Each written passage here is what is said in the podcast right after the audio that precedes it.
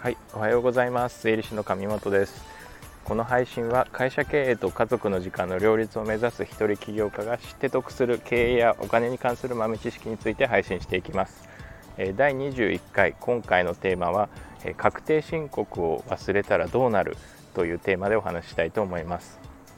はい、なんで今日このテーマを思いついてるかというとですね、ちょっと皆さんニュースを見られた方はご認識あるかもしれませんけれども、とある YouTuber の方がですね、確定申告を忘れていたというかですね、お話によると税理士が確定申告書を出すのを忘れていたというような形になっているんですけれども、確定申告を過去何年分かしていなかったので、会社の方にですね、査察という形でですね、税務署が入ってきてちょっとトラブルになったというような事件が、昨日7月の5日ですかね、4日のニュースになっていました。はい。で、まず結論としてはですね、確定申告絶対忘れちゃいけないよっていう話なんですよね。実は私のところにも今年に入ってですね、過去3期分確定申告ができてないっていう問い合わせがあってですね、無事に3期分申告しましたけれども、やっぱりですね、確定申告をしないとデメリットが大きいんですよね。なのでそこについて今日ちょっとお話をしていきたいなというふうに思います。はい、でこの確定申告をしなかった時のデメリットというのが法人と個人でちょっと分かれてきますので、まずは法人の一人社長をやられる、会社を経営されている一人社長の方が会社の確定申告をしなかった場合、どんなデメリットがあるかというところでまずお話をさせていただければなと思います。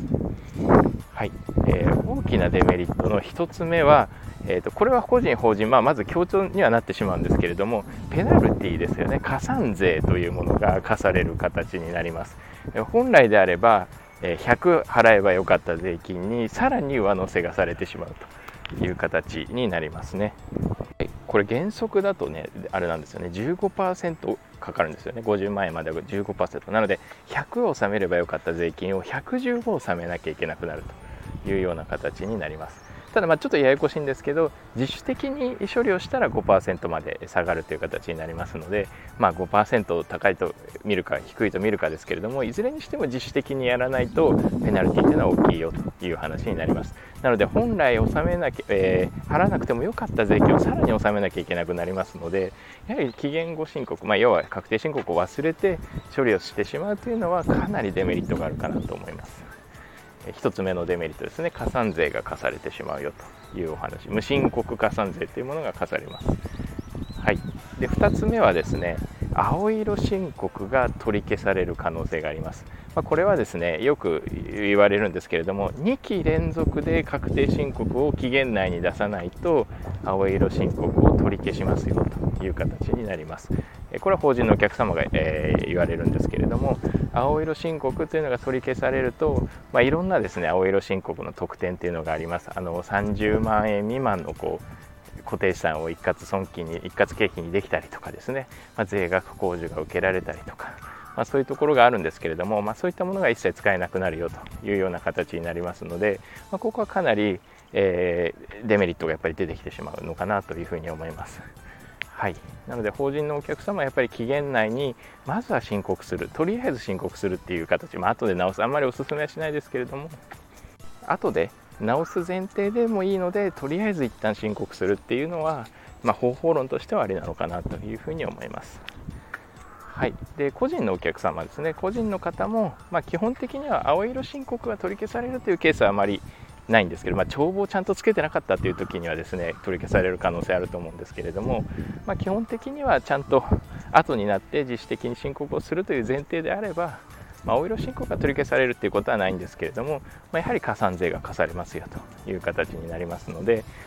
何度も繰り返しになりますけれども、本来払わなくてよかった税金を後で払うっていうのは、もうこんなのはあれですよね、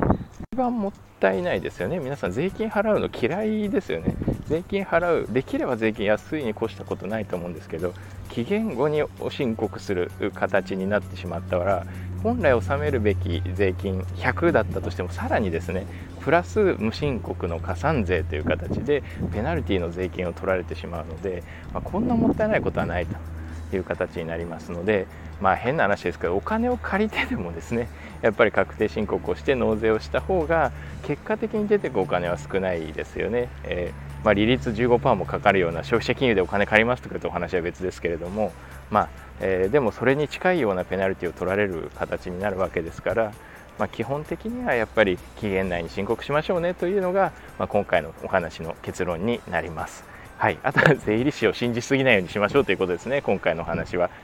税理士が出したと思っていた、まあ、これもどっちがっていうのはなかなか、まあ、もちろん税理士は 100% 悪いですけど、まあどっちもどっちのところももしかしたらあったのかなというふうには思いますが、はい、まあ、税理士を信じすぎないんで、ちゃんと期限内にご自身の責任でやっぱり申告はやっていきましょうというのが本日のテーマでした。はい、この配信はですね、お金や、経営に関する豆知識をテーマに配信しております。何か取り上げてほしいテーマですとかご相談ありましたら個別に問い合わせいただくかレターをいただければと思います。ご清聴いただきありがとうございました。